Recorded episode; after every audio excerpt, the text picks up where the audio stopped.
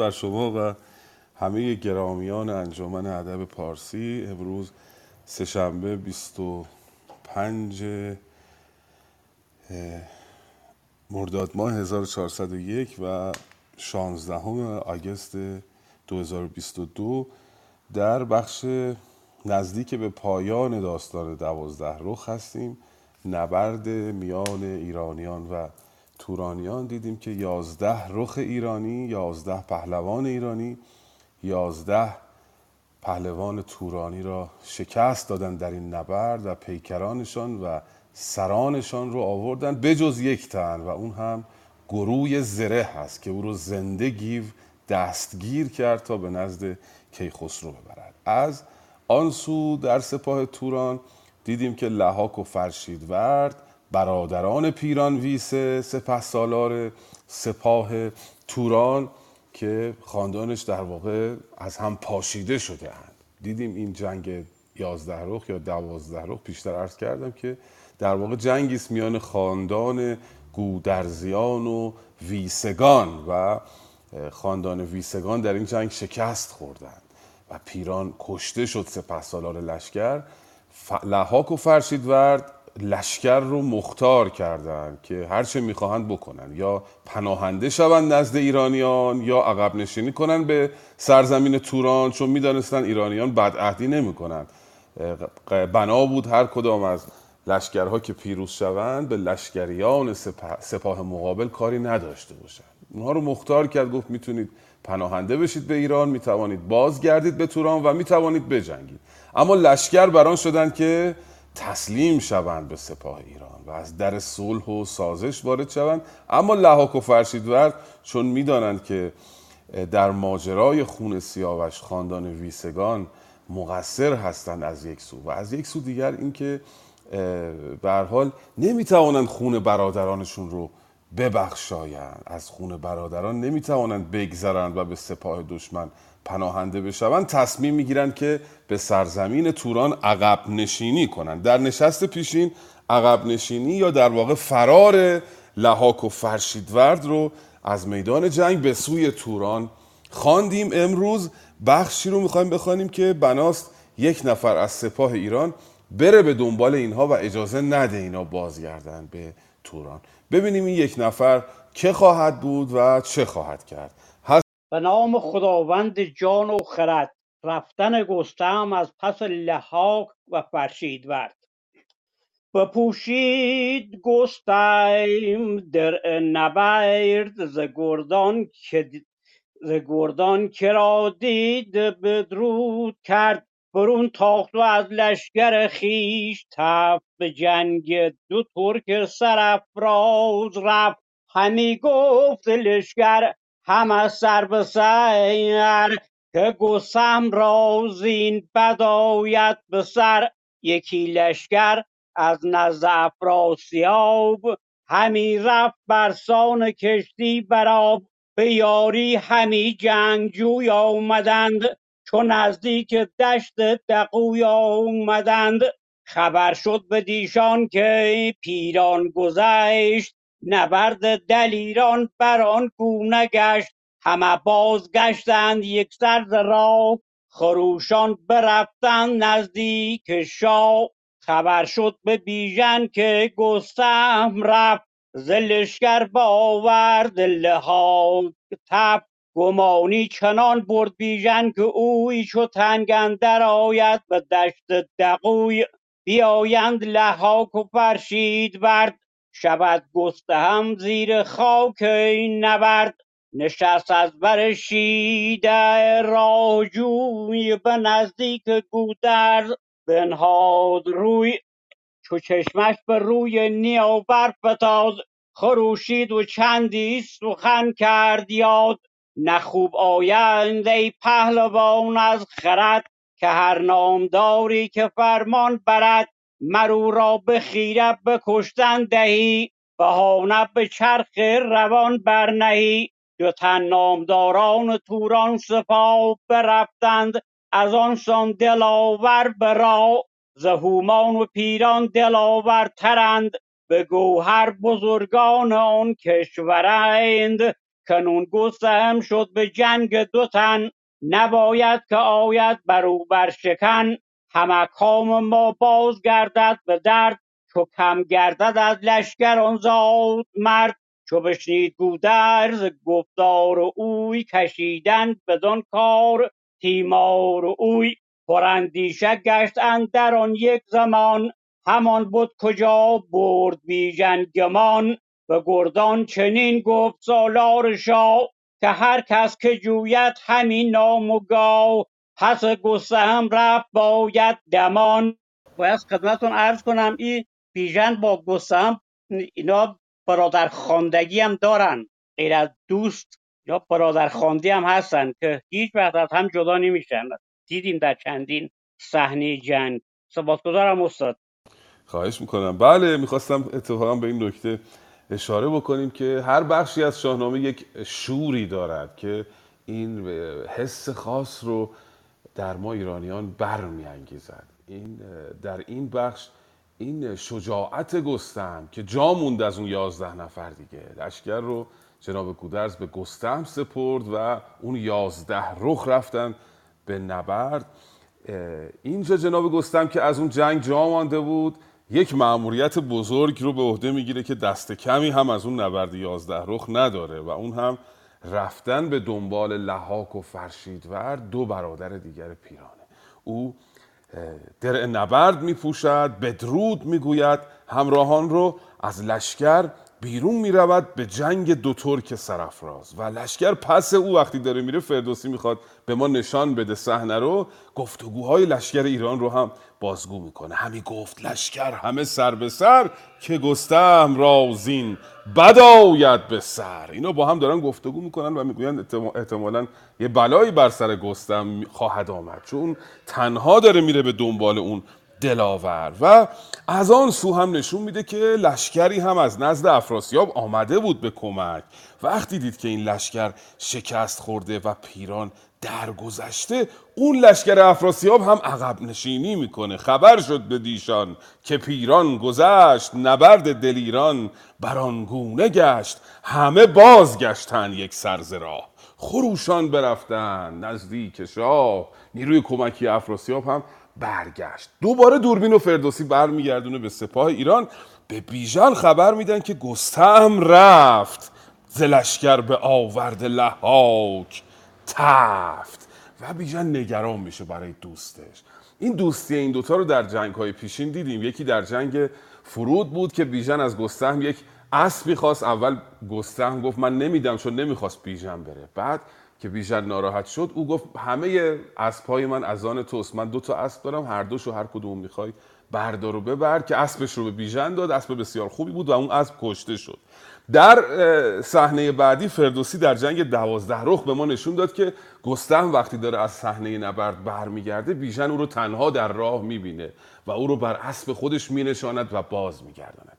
اینجا سومین صحنه است از نشان دادن این رفاقت این دو نفر بیژن و گستم. این دوباره یکی از اون ارزش های منش مهینه ایرانی است. ارزش نهادن برای رفاقت نه به صورت ظاهر. او واقعا دلش شور می‌زنه برای گستم. حالا بخش بعدی خواهیم دید که بیژن حاضر سر خودش رو بکنه ولی بره به دنبال گستم. به حال بر سر شیده می نشیند بیژن نشست از بر شیده راهجوی به نزدیک گودرز بنهاد روی رفت پیش پدر بزرگش. چو چشمش به روی نیا برفتاد خروشید و چندی سخن کرد یاد نخوب آید ای پهلوان از خرد که هر نامداری که فرمان برد مرو را به خیره به کشتن دهی بهانه به چرخ روان برنهی به پدر بزرگ می‌گوید اینطوری نباید باشه که هر کسی دیدی پهلوان خوبی است و از تو فرمان می‌برد.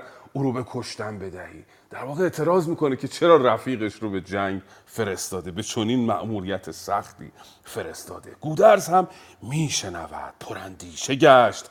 اندران یک زمان. همان بد کجا برد؟ بیژن گمان. اون فکر بدی که در ذهن بیژن آمده بود که احتمالا گستهم به خطر بیفته این در ذهن پدر بزرگش گودرز سپاه سالار لشکر هم افتاد و او هم نگران شد و به لشکریانش گفت کی میره حالا پی گستهم که او رو کمک کنه؟ به گردان چنین گفت سالار شاه که هر کس که جوید همین نام و گاه پس گستهم رفت باید دمان. مرو را بودن یار با بدگمان. برمیگرده به طرف لشکر و میگه کی نامزد میشه که بره به دنبال گسته و به او کمک بکنه. باز هم اینجا ما حدس می‌زنیم که کی نامزد خواهد شد. بخوانید لطفا ببینیم چه کسی به کمک گستهم خواهد رفت. پس گستهم رفت باید دمان. مرو را بودن یار با بدگمان. ندانند پاسخ کس از انجمن نغم خاره بود کس نه آسوده تن. به گودرز پس گفت بیژن که کس جز از من نبادش فریاد بس. جز از من نباشدش فریاد رس که آید ز گردان که آید ز گردان بدین کار پیش. به سیری نیامد کس از جان خویش. مرا رفت باید که از کار اوی جگر پر ز درد است و پر آب روی. بدو گفت گودرز که کای شیر مرد نگر, آ... نگر آزموده ز گیتی نه سرد نبینی که ماییم پیروزگر؟ بدین کار مشتاب تند ای پسر. بر ایشان بود گسته هم چیره بخت و از ایشان ستاند سر و تاج و بخت. بمان تا کنون از پس گسته هم سواری فرستم چو شیر دژم که با وی بود یار گاه نبرد. سر دشمنان اندر آرد به گرد. بدو گفت بیژن که ای پهلوان خردمند و هوشیار و روشن روان. کنون یار باید که زنده است مرد نه آنگه کجا زو برآرند گرد. چو شد گسته هم کشته در کارزار سر آمد بر او روز و برگشت کار. بفرمای تا من به تیمار اوی ببندم کمر تنگ بر کار اوی. وریدون که گویی مرو تا سرم ببرم بدین آبگون خنجرم که من زندگانی پس از مرگ اوی نخواهم که باشد. بهانه مجوی بدو گفت گودرز بشتاب پیش اگر نیستت مهر بر جان خیش نیابی همی سیری از کارزار کمر بند و بسپیچ و سر بر مخار. نسوزد همانا دلت بر پدر که هزمان مرو را بسوزی جگر. براری همی از سر خیش خاک بدین جنگ جستن مرا زان چه باک؟ این صحنه باز خیلی جالبه. دوباره بیژن اه، داوخواه می شود دیدیم هر جایی که صحبت از دلیری هست نخستین کسی که داوخواه می شود بیژن است. و عجب پهلوان دلیری است. در جنگ خاطرتون هست در جنگ در واقع کاموس کشانی بود اگر اشتباه نکنم. سه تا مأموریت چهار تا مأموریت که خسرو پیشنهاد کرد که سه تاش رو بیژن به عهده گرفت. بر بودن در واقع معشوقه تجاو یکیش بود که اون معمولیتاش رو درست انجام داد.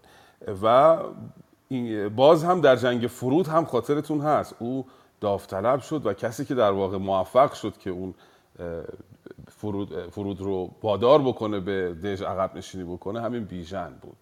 و ابتدای داستان دوازده رخ هم خاطرتون هست. وقتی اینها جلوی هم صف کشیده بودن بیژن بیقرار بود برای جنگیدن. بسیار پهلوان دلیری است. اینجا هم او باز هم نامزد می شود که برود و گستهم رو یاری برساند. مرا رفت باید که از کار اوی جگر پرز درد است و پر آب روی اما پدر بزرگ رو ببینید باز هم با نوش چه برخوردی می‌کنه. بدو گفت گودرز که شیر مرد نه گرم آزموده ز گیتی نه سرد. تو ای کسی که گرم و سرد گیتی رو نیازموده ای بی تجربه ای. این برای من خیلی جالبه که این همه نبرد بزرگ کرده بیژن. باز پدر بزرگ به او می‌گوید که تو بی تجربه ای. هر جایی که بیژن می‌خواد بره به نبرد پدرش گیو و گودرز پدر بزرگش سر راه او قرار می‌گیرند و او رو باز میدارند از جنگیدن. جالبه می‌گویند فرزند انسان تا پیر هم بشود باز هم میوه دل انسان است و آدم او رو دوست دارد. اینجا هم همینطوره. گودرز همیشه او رو به چش کودک می‌بینه و ناکارآزموده می‌بینه. با این جنگ های بزرگی که او کرده خیلی نبردهای بزرگ بعد از رستم کمتر پهلوانی من دیدم در شاهنامه که در این حد دلیر باشه و شجاع باشه. این همه تجربه های خوب کسب کرده اما پدر بزرگ می‌گوید تو می‌گوید تو گرم و سرد روزگار رو نچشیده ای نبینی که ماییم پیروزگر بدین کار مشتاب تند. ای پسر! هنو نوش رو اینطوری خطاب می‌کنه. پسر جان عجله نکن شتاب مکن بر ایشان بود گسته هم چیره بخت. از ایشان ستاند سر و تاج و تخت. بمان تا کنون از پی هم سواری فرستم چو شیر دوژم که با وی بود یار. گاه نبرد سر دشمنان اندر آورد به گرد. تو بهمون بذار یکی دیگر رو بفرستم. کمک بکنه به گستهم اما بیژن باز میخروشد. وریدون که گویی مرو تا سرم ببرم بدین آبگون خنجرم. همین الان خودمو می‌کشم. اگر نگذاری من برم به یاری دوستم. که من زندگانی پس از مرگ اوی نخواهم که باشد. بهانه مجوی. من زندگی رو بدون دوستم نمی‌خواهم. اگر دوستم از دنیا برود من نیز زندگی رو نمی‌خوام اینجاست که عرض کردم اون منش مهینه ایرانی یکی از فاکتوراش همین ارج نهادن به دوستی است. و گودرز او رو ودا میگه اما با ناراحتی باز. این چهار تا بیتی که جناب علیرضا گفتن چهار تا بیت آخر با ناراحتی نوش رو ودا می‌کنه و او رو میفرسته به میدان جنگ. بدو گفت گودرز بشتا پیش اگر نیستت مهر بر جان خیش. اگه به جان خودت علاقه ای نداری مهر نداری برو به جنگ. نیابی همین سیری از کارزار. کمر بند و بپسیچ و سربر مخار. بپسیچ یعنی آماده شو از پسیجیدن میاد فعل امره. حالا که دلت سیر نمیشه از جنگیدن آماده شو برو به جنگ. نسوزد همانا دلت بر پدر. دیگه درد دلم می‌کنه. دلت به حال پدرت نمیسوزه. که هزمان هزمان یعنی هر زمان مرو را بسوزی جگر. براری همی از سر خیش خاک. بدین جنگ جستن. مرازان چه باک؟ تو می‌خوای گرد از روزگار خودت دمار از روزگار خودت در بیاری؟ به من ارتباطی نداره اصلا. برو. این مفهوم رو می‌خواد القا بکنه این بیت. معناش دقیق این نیست اما گودرز میگه حالا که خودت برای جان خودت ارزش نداری برو. به من چه هستن؟ اینطوری. حالا ببینیم که بیژن از پی گستهم چگونه خواهد رفت. بفرمایید خواهش چو بشنید بیژن فرو برد سر زمین را ببوسید و آمد به در. کمر بست و برساخت مر جنگ را. به زین اندر آورد شبرنگ را. به گیو آگهی شد که بیژن چه کرد؟ کمر بست بر جنگ فرشید ور. پس گستهم تا زنان شد به راه به جنگ سواران توران سپاه. هم در زمان گیو برجست زود نشست از بر تازی اسبی چو دود. بیامد به رهبر چون او را بدید به تندی عنانش به یک سو کشید. بدو گفت چندین زدم داستان نخواهی همی بود هم داستان؟ که باشم ز تو شادمان یک زمان کجا رفت خواهی بر این سان دمان؟ به هر کار درد دل من مجوی به پیران سر از من چه خواهی؟ بگوی. جز از تو بگیتی فرزند نیست روانم به درد تو خرسند نیست. بدین ده شبان روز بر پشت زین کشیده به بدخواه بر تیغ کین. بسودی به خفتان و خود اندرون نخواهی همی سیر گشتن ز خون؟ چو نیکی دهش بخت پیروز داد بباید نشستن بر آرام و شاد. به پیش زمانه چه تازی سرت بسی ایمن شدستی بدین خنجرت کسی کو بجوید سرانجام خویش نیابد ز گیتی بسی کام خویش. تو چندین به گرد زمانه مپوی که او خود سوی ما نهاده است روی. ز بهر مرا زین سخن بازگرد نشاید که داری دل من به نشاید که داری دل من به درد. بدو گفت بیژن که ای پرخرد جز این بر تو مردم گمانی برد که کار گذشته نیاری به یاد. بپیچی بپیچی به خیره همی سر ز داد. بدان ای پدر کاین سخن داد نیست. مگر جنگ لاوان تو را یاد نیست که با من چه کردند در آن گستهم؟ غم و شادمانی با او غم شادمانیم با او به هم. از ایدون کجا گردش ایزدی؟ فراز آید و روزگار بدی. نبشته نگردد به پرهیز باز. نباید کشید این سخن را دراز. ز پیکار سر بر مگردان که من. فدا کرده دارم بدین کار تن. خب بیژن راه میافتد. از دست پدر بزرگ گودرز رها می شود از او پروانه می‌گیرد. خان دوم بر سر راه اوست. پدر دوباره بر سر راه او میآید. گیو مثل همیشه بیامد به رهبر چو او را بدید به تندی انانش به یک سو کشید. خیلی هم با جدیت و تحکم با او رفتار می‌کنه انان اسبش رو می‌گیره و می‌کشه. بدو گفت چندین زدم داستان نخواهی همی بود هم داستان که باشم ز تو شادمان یک زمان. کجا رفت خواهی بدینسان دمان؟ یک دقیقه نمی‌ذاری از دست تو ما آسایش داشته باشیم. چون این مفهومی رو میرسونه. کجا داری میری باز به جنگ؟ به هر کار درد دل من مجوی. به پیران سر از من چه خواهی؟ بگوی. جز از تو بگیتیم فرزند نیست. روانم به درد تو خرسند نیست. بدین ده شبان روز بر پشت زین کشیده به بدخواه بر تیغ کین. بسودی به خفتان و خودن درون نخواهی همی سیر گشتن ز خون.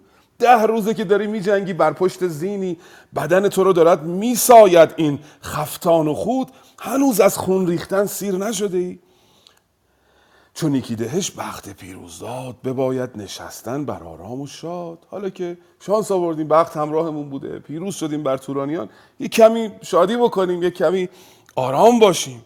اما بیژن اینجاست باز دوباره منش مهینه ایرانی که آدم لذت می‌بره.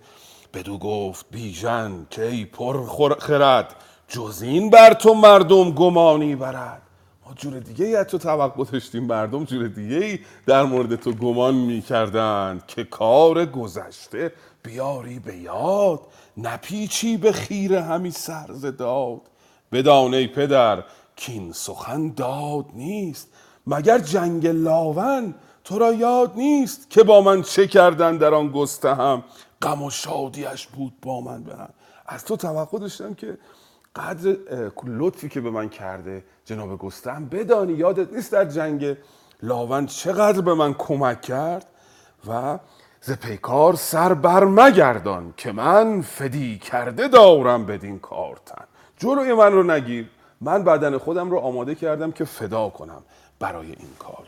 و و گیو هم دیگه می‌بینه نمی‌تونه جلوی او رو بگیره و به اون میگه که پس بذار منم همراه تو بیام. منم با تو نگران برای فرزندش. دلش نمیاد رو بفرسته. حالا ببینیم که این باز گفتگوی گیو و بیژن چجوری پیش خواهد رفت. گیو میگه منم می‌خوام بیام کمکت و بیژن ببینیم چه پاسخی میده. بفرمایید. بدو گفت بیژن که این خود مباد که از نامداران خسرو نژاد سه گرد از پی بیم خو... از پی بیم خورده دو تور بیایند پویان بدین راه دور به جان و سر شاه روان به جان نیا نامور پهلوان به کین سیاوش که از این رزمگاه تو برگردی و من بپویم به راه. نخواهم بر این کار فرمان کرد که گویی مرا با که گویی مرا بازگرد از نبرد. چو بشنید گیوین سخن بازگشت. بر او آفرین کرد و اندر گذاشت. که پیروز رفتی و شاد آمدی. گشاده دل و بست دست بدی. همی تاخ بیژن پس گستهم که ناید ز توران بر او بر ستم. چو از دور لحاک و فرشید ور گذشتند پویان به کردار گرد. به یک ساعت از هفت فرسنگ راه برفتند ایمن از ایران سپاه. یکی بیشه دیدند و آب روان به دوی اندرون سایه ناروان. به بیشه درون مرغ و نخجیر و شیر درخت از بر و سبزه آب سبزه و آب زیر.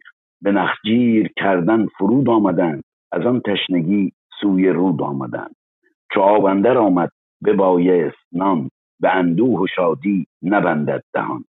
بگشتند بر گرد مرغ را فکندند بسیار مایه خواه مایه شکار. ز پیکان تیر آتش افرو ز پیکان تیر آتش افروختند. بر او خشک هیزم همی سوختند. بر آتش فکندند چندی کباب بخوردند و کردند سرسوی خواب. بود روزگار دلیران دژم کجا خواب سازد بر ایشان ستم. فرو خفت لحاک و فرشید و به سربر همی پاسبانیش کرد. سپاس.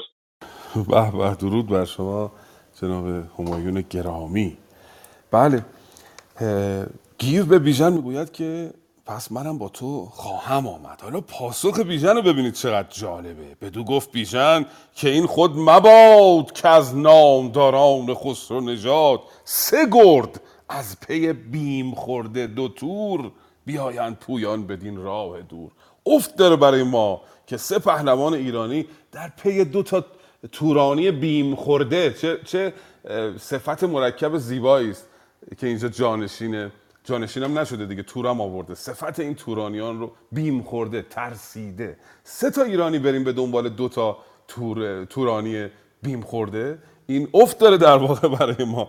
و اینجا سه ویژگی منش مهینه ایرانی رو می‌بینیم. یکی رفاقت بود دوم قدرشناسی بود که آقا در جنگ لاون او این همه به من یاری رسانده. من نمی‌تونم اون رو رها کنم. و سومی این نام و ننگ جستن جناب بیژنه که میگه من نام ایرانی اجازه نمیده که. سه ویژگی زیبای منش مهینه ایرانی رو اینجا بیژن. نشان داد و گیو هم دید که نمی‌تونه او رو منصرف بکنه. چو بشنید گیوین سخن بازگشت. بر او آفرین کرد و اندر گذشت. درودی بهش فرستاد و رهاش کرد که پیروز رفتی و شاد آمدی. گشاده دل و بسته دست بدی. چه دعای خوبی هم می‌کنه پشت سر پسرش.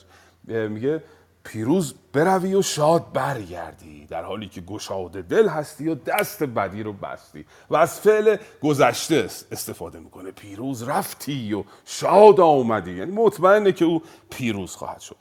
دوربین رو فردوسی برمیگردونه به طرف لحاک و فرشیدورد. چو از دور لحاک و فرشیدورد گذشتند پویان به کردار گرد. به یک ساعت از هفت فرسنگ راه برفتند. ایمن از ایران سپاه. سرعت این دوتا هم نشون میده. تقریبا 40 کیلومتر در ساعت جناب لحاک و فرشیدورد هفت فرسنگ در یک ساعت میتازند و می‌رسن به یه دشتی. اونجا نخچیر می‌کنن و یک استراحتی می‌کنند بر آتش فگندند چندی کباب بخوردند و کردند. سر سوی خواب فرو خفت. لحاک و فرشیدورد به سربر همی پاسبانیش کرد. لحاک خوابید فرشیدورد وایساده بالای سر لحاک داره پاسبانی میده.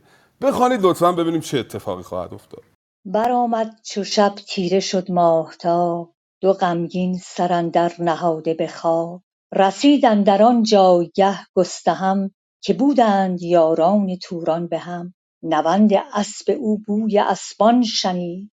خروشی برآورد و اندر دمید. سبک اسپ لحاک هم زین زین نشان خروشی برآورد چون بیهشان دمان سوی لحاک فرشیدورد ز خواب خوش آمدش بیدار کرد.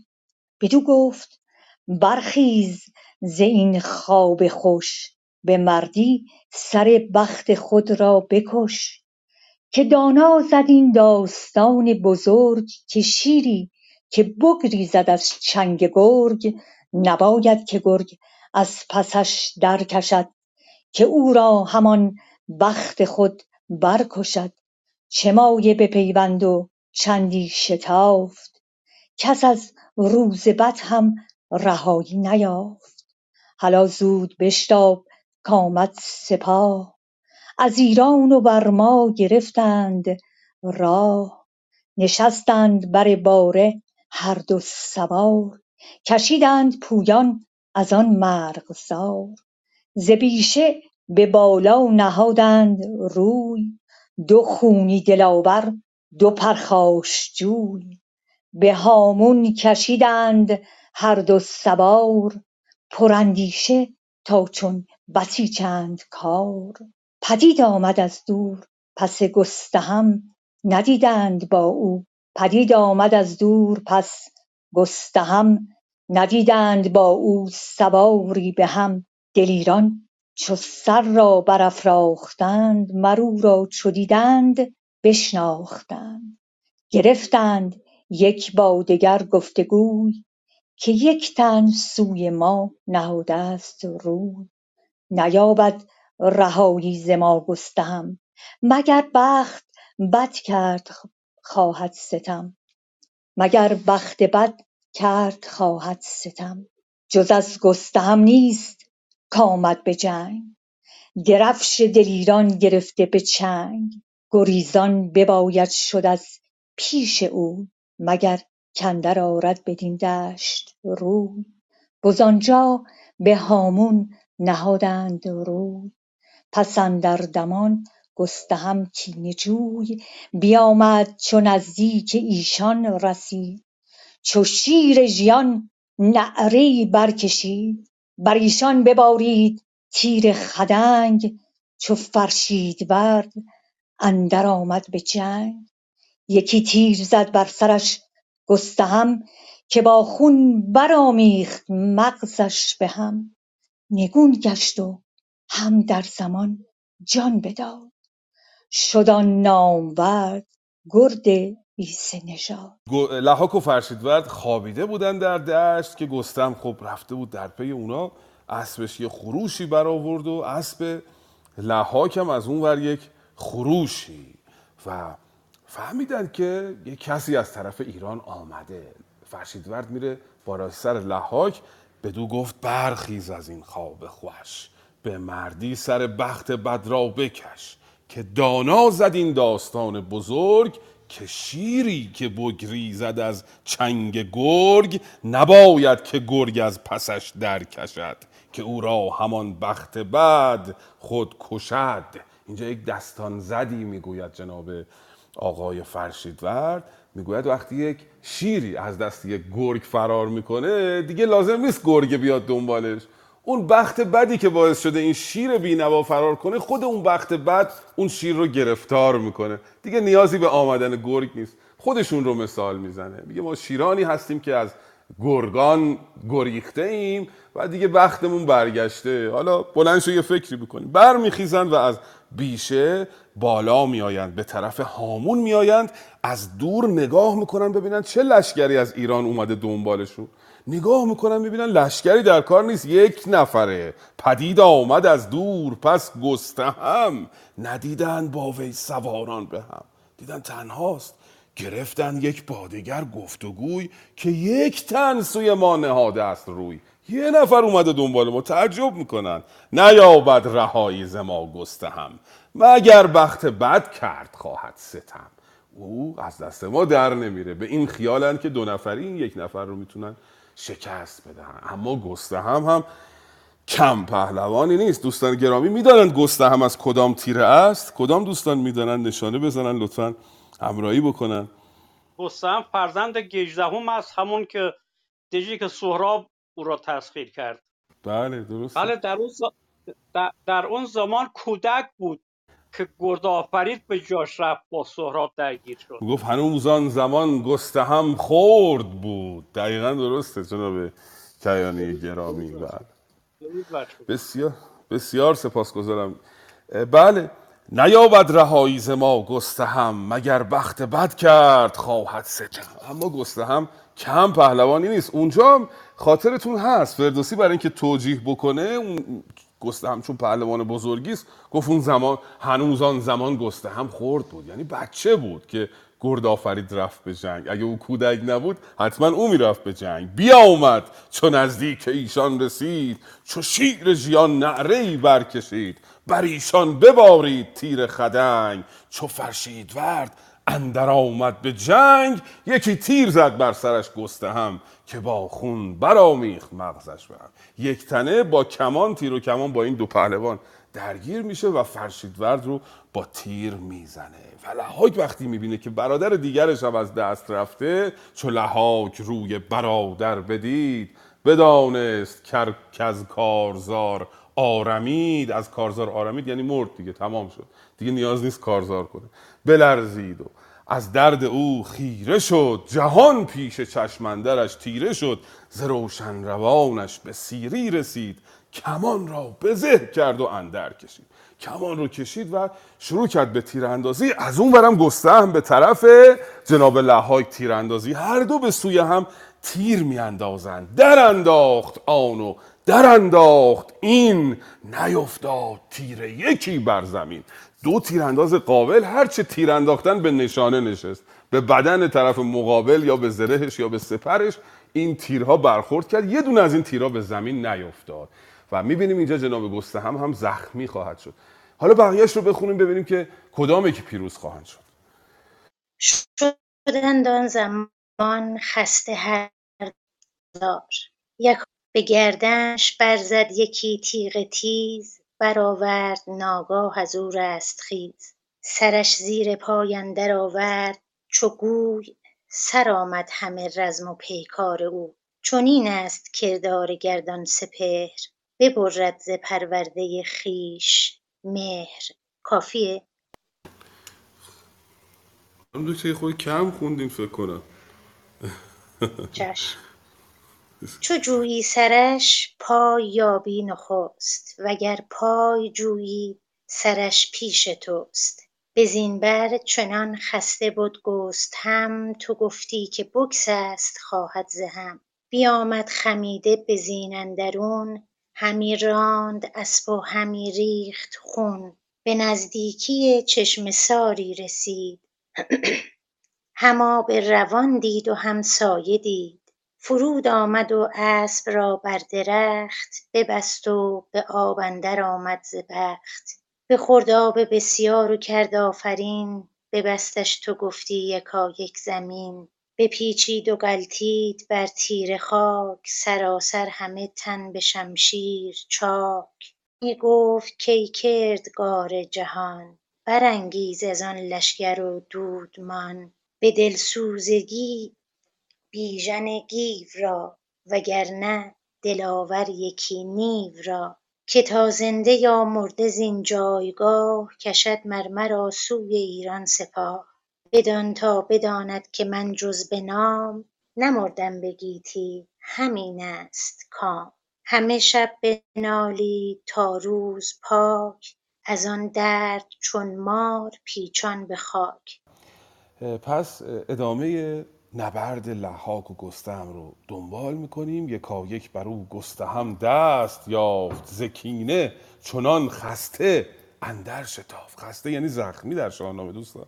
همینطوری که اینقدر خسته و به اصطلاح مجروح بود باز هم ادامه داد به جنگ و یک جایی به لحاک دست پیدا کرد. به گردنش بر زد یکی تیغ تیز برآورد ناگاه از او رست خیز. سرش زیر پای اندر آمد چو گوی سر آمد همه زخم چوگان.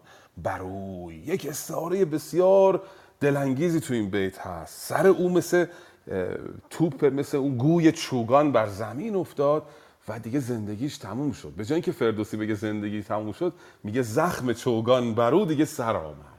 وقتی دیگه مرده دیگه روزگار بر او چوب چوگان نمی‌زنه دیگه تمام شده زندگیش. تشبیه کرده او رو به گوی چوگانی که روزگار سرنوشت داره هی بهش چوگان می‌زنه. وقتی مرد دیگه زخم چوگان بر او سر اومده. یعنی عمرش تموم شده. بسیار تعبیر دلانگیزی بود این تعبیر جناب فردوسی. و گسته هم, هم خب خسته این همه تیر بر بدنش نشسته. بر این بر چنان خسته بود گسته هم که بکس است خواهد تو گفتی هم. انگار داره از هم وا میره می گسلد از هم اندام او. و بیامد شخنده به زین اندرون. توی نسخه توی نامه باستان دکتر کزازی شخنده ضبط کرده و چون ضبط دشوار هست احتمالا درستتر می نماید یعنی لغزید در حالی که می لغزد روی زین رفت. بیامد شخنده به زین اندرون همی راند اسب و همی ریخت خون. اوزانجا سوی چشم ساری رسید. هما به روان دید و همسایه دید. با بدن مجروح و زخمی رسید به یه سایه ساری و اسبش رو بست و آب خورد و افتاد بر زمین. بپیچید و قلتید بر تیر خاک سراسر همه تن به شمشیر چاک. و اینجا رو به خداوند می‌کنه. همی گفت که روشن کردگار برانگیز از آن لشکر نامدار به دلسوزگی بیژن گیو را وگرنه دلاور یکی نیو را. او هم می‌دونه که تنها کسی که به فکر اوست رفیق اوست ازش توقع داره جناب بیژنه. از خدا می‌خواد میگه که بیژن رو برسون. یا یا یک کس دیگه یک پهلوان دیگه رو برسون. که گر مرده گر زنده گر در شاهنامه به معنی یا دوستان گرامی یادآوری می‌کنم به خودم. که یا مرده یا زنده منو به لشکر برسونه و اونا و سر این دوتایی که من کشتم لحاک و فرشید ورد رو ببره به کیخسرو نشون بده که او بدونه که من بیهوده کشته نشدم. من معمولیتم رو انجام دادم. سر نامداران توران سپاه ببرد. برد پیش بیدار شاه. بدان تا بداند که من جز به نام نمردم زگیتی همین است کام. و تمام شب رو ناله می‌کنه به درگاه خدا. نه برای اینکه جان خودش رو نجات بده. برای اینکه یه نفر بیاد و این سران دشمنان رو ببره برای پادشاه خیال پادشاه راحت بشه. بسیار پادشاه رو دوست میداره. یکی دیگه از ویژگی های منش ایرانی این بوده که در این ساختار پادشاهی پادشاه رو بسیار دوست می داشتن حالا بخش های بعدی می بینیم که یکی از آرزوهای او دیدن پادشاه هست قبل از مرگ. همه شب بنالی تا روز پاک. پر از درد چون مار پیچان بخوای این صحنه رو داشته باشید. جناب گستم کنار چشمه افتاده و درد می‌کشه و خونریزی می‌کنه و با خدا گفتگو می‌کنه. ببینیم فردا صبح چه اتفاقی برای او خواهد افتاد. بفرمایید خواهش می‌کنم. چو گیتی ز خورشید شد روشنا بیامد بدان سایه بیژنا. همی گشت بر گرد آن مرغزار که یابد نشانی ز گم بوده یار. پدید آمد از دور اسب سمند بدان مرغزار اندرون چون نوند. چمان و چران چون پلنگان به کام نگون کرده زین و گسسته لگام. همه آلت زین بر او بر نگون رکیب و کمند و جنا پر ز خون. چو بیژن بدید آن از او رفت هوش برآورد چون شیر شر ز خروش. همی گفت کای مهربان نیک یار کجایی فکنده بر این مرغزار؟ که پشتم شکستی و خستی دلم کنون جان روشن ز تن بگسلم. بشد بر پی اسپ تا خوانسار بشد بر پی اسپ تا خوانسار مر او را بدید اندر آن مرغزار. همه جوشن و ترگ پر خاک و خون فتاده بر آن خستگی بر. نگون. فرو جست بیژن ز شبرنگ زود. گرفتش بداغوش در تنگ زود. برون کرد رومی قبا از برش برهنه شد از ترگ رومی سرش. تنش را نگه کرد از آن خستگی. تبه دید خسته ز نابستگی. ز بس خون دویدن تنش بود زرد. ز بس خون دویدن تنش بود زرد روان پر ز تیمار و دل پر ز درد. بر آن خستگیهاش بنهاد روی همی بود زاری کنان پیش اوی. همی گفت کای نیک دل یار من تو رفتی و برگشت پرگار من. پژوهش مرا پیش بایست کرد رسیدن بر تو به جای نبرد. مگر بودمی گاه سختیت یار؟ چو با اهرمن ساختی کارزار کنون کام دشمن همه راست کرد برآورد سر هر چه خود خواست کرد. بگفت این سخن بیژن و گستهم بجنبید و برزد یکی تیز فکر می‌کنم کافی باشه. خیلی ممنون که شنیدید. به به بسیار سپاسگزارم. خانم سلطانی گرامی. خیلی خوب. خواهش. بله اه، گستهم در چشمه سار در خانسار کنار چشمه افتاده است با بدن مجروح که از دور بیژن می‌رسه. می‌رسه و می‌بینه که اسب او در اون مرغزار مانند نوند یعنی اسب تیز و تند داره میچمد و میدمد. چمان و دمان چون پلنگان به کام. چه تشبیه قشنگی کرده. مثل پلنگی که به کامش رسیده شکار کرده مسته. میچرخه دور خودش. این اسب بیقراره. اسب رو می‌بینه که بیقراره. چمان و دمان چون پلنگان به کام. نگون کرده زین و گسسته لگام. لگامش گسسته است. زینش هم نگون شده. همه آلت زین بر او نگون. رکیب و کمند و جنا. پرز خون. جنا اون قسمت جلوی زین رو میگن. رکابش و کمندش و جناش پر از خون این اسب. بیژن وقتی این رو می‌بینه از هوش میره. بیژن چو بیژن بدیدان از او رفت هوش برآورد چون شیر شرزه خروش. همی گفت که ای مهربان نیکیار کجایی فگنده بر این مرغزار؟ حیرانی و نگرانی و دلشوره بیژن رو فردوسی به ما القا می‌کنه به زیبایی که اسب رو می‌بینه خروش برمیاره کجایی؟ جناب گسته هم که پشتم شکستی و خستی دلم؟ کنون جان شیرین زتن بکسلم. بشد بر پی اسب تا چشم سار مرو را بدیدن در آن مرغزار دنبال اسب رفت و دید کنار چشم سار افتاده. حالا نسخه خانم سلطانی خانسار گفتن فرقی نمی‌کنه. همه جوشن و ترگ پر خاک و خون فتاده بدان خستگی سرنگون. فروج است بیژن ز شبرنگ زود گرفتش به آغوش بر تنگ زود. خانم سلطانی گرامی از نسخه دکتر خالقی میخواندن درسته؟ بله بله من از همون نسخه دکتر خالقی خوندم. بله بله. نسخه فرمودین آقای کزازی گفته بودن راضی نیستن. من دیگه اصلا اون نسخه رو باز نکردم دیگه چون PDF شو داشتم. حالا باید تهیه کنم بخرم که ایشون هم راضی باشن.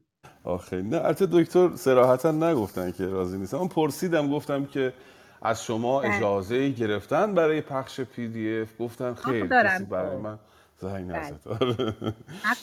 حال- این باید ما تهیه کنیم که بهتر باشه اینجوری. زنده باشه خواهش کنم نام باستان شوربختانه. کم شده. چون ده جلد هست انتشارات سمت یه مقداری دشوار چاپش می‌کنه. من جلد نهمش رو ندارم شوربختانه. الان یک ساله دارم میگردم جلد نهمش رو پیدا نکردم. حالا قصد من از پرسیدن این بود که اون واژه گرفتش به آغوش بر تنگ زود. آقای دکتر خالقی عزیز همه جا هر جایی که های غیر ملفوظ آمده بعدش یک واژه آی اومده یک مصوت بلندی اومده اون رو به د بدل کرده. فکر می‌کنم این از نسخه فلورانس این رو به اصطلاح برداشت کردن و این کار رو کردن. این یه مقدار ایجاد مشکل می‌کنه. می‌دونید شاهنامه به حال واژه‌های دشوار زیاد داره. حالا شما فکر بکنید که همه جا به آغوش و مثلا بداغوش بخونید اون شنونده مخاطب گم می‌کنه معنا رو. بداغوش بداورد مثلا میگه به آورد یعنی به جنگ. طرف میشنوه بد آورد میگه که خب این بد آورد لابد منظورش بده جنگ بده. گم می‌کنه. این البته آقای دکتر خطیبی ابوالفضل خطیبی هم خب خیلی همراه بودن با دکتر خالقی در تصحیح این نس... در, در فراهم آوردن این چهار جلدی و اینا. اما ایشون هم اعتراض داشتن به این قضیه. می‌گفتن خب این بدل شدن ه به دال در طول زمان اتفاق افتاده. شاید توی نسخه فلورانس اینجوری بوده ولی شاید در دوره فردوسی لزوما این همه این های غیر ملفوظ تبدیل به دال نمی شده من نظر استادان رو میگم چون من اصلا لایق این نیستم که کفش این بزرگواران رو جفت بکنم. ولی چون استناد می‌کنم به سخن دکتر کزازی و تصحیح دکتر کزازی و سخن دکتر خطیبی عرض می‌کنم که ای کاش این در جلدهای بعدی اتفاقی براش میافتاد که این به آغوش رو به آغوش بخوانیم به آورد رو. مثلا خیلی از واژه ها هم اصیلش رو به کار می‌برن. مثلا پسر. پسر رو پسر می‌گوین و این باب شده. درست هم هست. خب در عربی پسره بوده. یعنی پسر غلط نیست. ولی کسی که میشنود گم می‌کنه. خب ما الان میگیم پسر میگیم سوار. ولی ایشون پسر و سوار می‌گوین یه مقداری در چیزش در شن... خواندنش یه مقداری دشواری ایجاد می‌کنه. البته من در اون حد نیستم که نظر بخوام بدم فقط این رو احساسم رو گفتم نسبت به این واژه که آقای دکتر کزازی میگه گرفتش به آغوش بر تنگ زود برون کرد رومی قبا از برش برهنه شد از ترگ خسته سرش.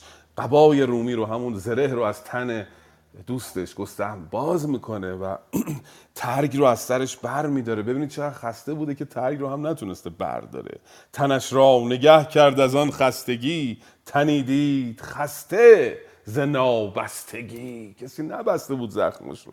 و اینجا عذاب وجدانم داره باز بیژن. با این همه معرفتی که به خرج میده همی گفت که نیک دل یار من تو رفتی و برگشت پرگار من.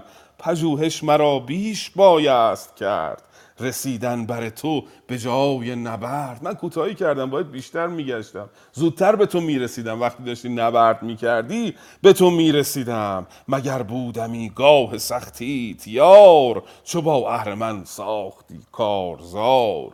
حالا گستهمم برای او متقابلا میگه که من اصلا راضی نیستم تو ناراحت باشی. مرا درد تو بدتر از مرگ من. بنه بر سر خسته بر ترگ من. مرا داد چندان بس از روزگار که بینم یکی چهره شهریار. من فقط اینقدر زنده بمونم رخ زیبای کیخسرو رو ببینم همین برام بسه. خیلی گفتگوی عاطفی و زیبایی میان گستهم و بیژن. لطفا ادامه بدهید ببینیم بیژن می‌تونه گستهم رو ببره و او رو نجات بده یا نه. بفرمایید خواهش به بیژن چنین گفت که ای نیک خواه مکن خویشتن پیش من در تباه. مرا درد تو بدتر از مرگ من بنه بر سر خسته بر ترگ من. بدان چاره کن تا از این جایگاه توانی رسانیدم رسانیدنم. نزد شاه مرا داد چندان بس از روزگار. که بینم یکی چهره شهریار. وزان پس چو مرگ آیدم باک نیست مرا خود نهالی جز از خاک نیست. نمرده ست هر کس که با کام خویش بمیرد بیابد سرانجام خویش دگر آن دو بدخواه با ترس و باک که بر دست من کرد یزدان هلاک. مگرشان به زین بر توانی کشید وگرنه سرانشان ز تنها برید. سلیح و سر نامبردارشان بری تا بدانند پیکارشان. کنی نزد شاه جهاندار یاد من سر به خیره ندادم به باد. بسودم به هر جای با بخت چنگ گه نام جستن نبودم درنگ. به بیژن نمود آگهی کان دو تور. کجااند کشته فگنده ز دور؟ بگفت این و سستی گرفتش روان. همی بود بیژن به سر بر نوان از آن جایگه اسپ او بی درنگ بیاورد و بگشاد از او بند تنگ. نمد زین به زیر تن خسته مرد بیفگند و نالید چندی به درد. همه دامن غرطه بدرید چاک. بر آن خستگیهاش بربست پاک وزان جایگه سوی بالا دوان بیامد ز غم تیره کرده روان. سواران ترکان پراگنده دید که آمد ز راه بیابان پدید. ز بالا چو برق اندر آمد به شیب دل از مردن گستهم پر نهیب. از آن بیم دیده سواران دو تن به شمشیر کم کرد از آن انجمن ز فتراک بگشاد از آن پس کمند ز ترکان یکی را به گردن فکند. دیدیم که پس گستهم در حال در واقع احتضار دیگه. این همه زخم دیده بود و حتی توان جنبیدن نداشت. میگه من آرزو دارم فقط روی پادشاه رو ببینم. اوزان پس چون مرگ آیدم باک نیست. بعد از که پادشاه رو دیدم بمیرم. مرا خود نهالی جز از خاک نیست نهالی یعنی بستر بستر بالین. نمرده است هر کس که با کام خیش بمیرد. بیابد سرانجام خیش. هر کسی که آنجوری که دوست داره بمیره او مرده نیست او زنده جاویدان است. بله به هر حال میگه که پس این دوتا کشته رو هم ببر به شاه نشان بده که من ببینه که من جنگیدم. کنی نزد شاه جهاندار یاد که من سر به خیره ندادم به باد. بسودم به هر جای با بخت چنگ. گه نام جستن نبودم درنگ. هنگام مرگ جانش براش مهم نیست نامش براش مهمه. که پادشاه بداند که او به بیهوده نمرده و در راه نگاهبانی از کیان میهن جانش رو از دست داده. این بسیار براش مهمه. به حال بیژن نمدزین رو به تن او به زیر تن او می‌گذارد. نمدزین همون نمدی است که بر زیر زین می‌گذارند برای که پشت اسب آزرده نشود. اون رو بر میداره میاندازه زیرش دامن قرته قرته همون لباسه. کرته هم گفته میشه. پیراهن در واقع. پیراهنش رو میدرد و بر خستگی های گسته هم میبندد. اوزان جایگه سوی بالا دوان بیامد ز غم تیره کرده روان. با ناراحتی میاد به سمت بالا و دو تا از سواران تورانی رو پیدا می‌کنه تو اون دشت پراکنده بودن. اون دوتا رو می‌کشه یکیشون رو اسیر می‌کنه. از آن بیم دیده سواران دو تن به شمشیر کم کرد از آن انجمن. ز فتراک بگشاد از آن پس کمند ز ترکان یکی را به گردن فکند. یکی از این ترکان رو با کمن می‌گیره به خاطر اینکه ببره به او کمک بکنن. به حال دو تا جنازه رو می‌خواد برگردونه و جناب گستهم رو می‌خواد برگردونه. تنها نمی‌تونه. یکی رو اسیر می‌کنه که به او کمک بکنه. و ببینیم حالا ببینیم چطوری این دو تن رو و این گستهم رو برمیگردونه به طرف لشکر ایران. بفرم از اسپ اندر آورد و زنهار داد. بدان کار با خویشتن یار داد. وز آنجا بیامد به کردار گرد دمان سوی لحاک و فرشیدورد بدید آن سران سپه را نگون فکنده بر آن خاک و غرقه به خون. به سر به سرشان بر اسپان جنگی به پای چراگاه سازنده بسته سرای. چو بیژن چنان دید کرد آفرین. ابر گستهم کو سر آورد کین. بفرمود تا ترک زنهارخواه به زین برکشد آن سران را ز راه. ببستندشان دست و پای و میان کشیدند بر پشت زین کیان. وز آنجا سوی گستهم تا زنان بیامد بسان پلنگ ژیان. فرود آمد از اسپ و او را چو باد بیازار نرم از بر زین نهاد. بدان ترک فرمود تا برنشست. بر آغوش او اندر آورد دست. سمند نوندش همی راند نرم. برو بر همی آفرین خواند گرم. مگر زنده او را بر شهریار تواند رسانید از آن کارزار. مهربانو.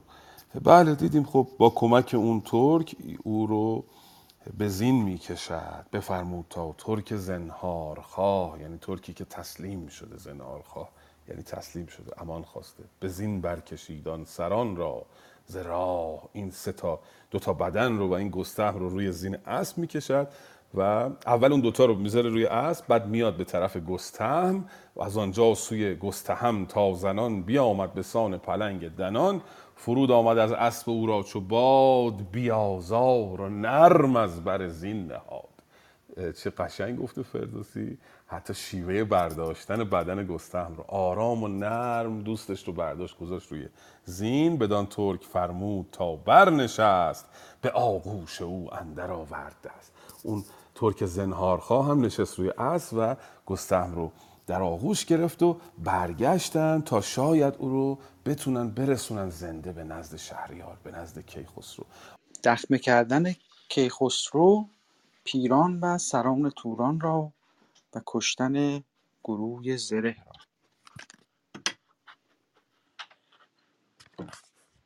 چو از روز ده ساعت اندر گذشت خور از گنبد چرخ گردان بگشت جهاندار خسرو به نزد سپاه بیامد بر آن دشت آوردگاه.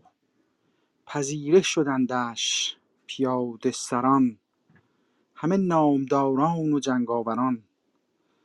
بر او خواندند آفرین بخردان که ای شهریار و سر موبدان.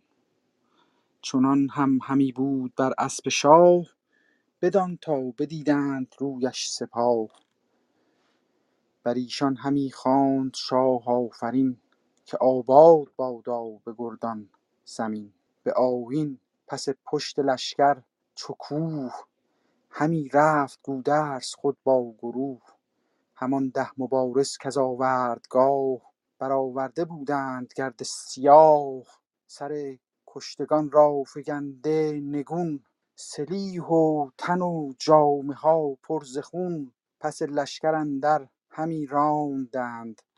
بر آن شهریار آفرین خواندند. چو گودرز نزدیک خسرو رسید پیاده شد از دور کاو را بدید. ستایش کنان پهلوان سپاه بیامد بغلتید بر پیش شاه. همه کشتگان را به خسرو نمود. بگفتش که همرزم هر کس که بود. گروی زره را بیاورد گیو. دمان با سپهدار پیران نیو. ز اسپ اندر آمد سبک شهریار. همی آفرین خواند بر کردگار. سپاس از تو دارم که هستی پناه که دادیم پیروزی و دستگاه. نیایش همی کرد بر پای شاه ز سر برگرفته کیانی کلاه ز بر پهلوان آفرین. همی خواند و بر لشکرش همچنین. که ای نامداران فرخنده پی شما آتش و دشمنان پاک نی. سپهدار گودرز باد دمان چه خواهی تو با تو از؟ سپهدار گودرز باد دمان چه خواهی تو از باد و آتش زمان. همه جان و تن ها فدی کرده اند. دم از شهر توران برآورده اند. کنون گنج و شاهی مرا با شماست. ندارم دریغ از شما دست راست. درود بر شما. به یکی از چیره دستی, های فردوسی بزرگ جناب امید گرامی دوستان عزیز همین تغییر زاویه دیدش هست. یعنی مدام این زاویه دید عوض میشه. یه جای دیگه بود الان توی ماجرای گستهم و بیژن بود و داشتن اینا برمیگشتن به طرف سپاه ایران. ناگهان این ماجرا رو کلا می‌ذاره کنار فردوسی برمیگرده به دو سه تا سه چندین سکانس پیشتر.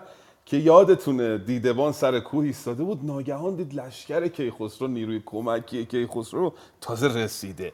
الان دوباره برگشت سر اون سکانس که نشون میده کیخسرو داره میاد با سپاهیانش. چون از روز ده, روز ده ساعت در گذشت خوار از گنبد چرخ گردان بگشت یعنی روز از نیمه گذشت دیگه. ده ساعت گذشته میشه مثلا سه چهار بعد از ظهر.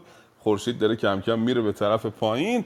جهاندار خسرو به نزد سپاه بیامد بر آن دشت آوردگاه. پادشاه آمد و لشکریان رفتن پذیره شدن بر او بر او آفرین فرستادن.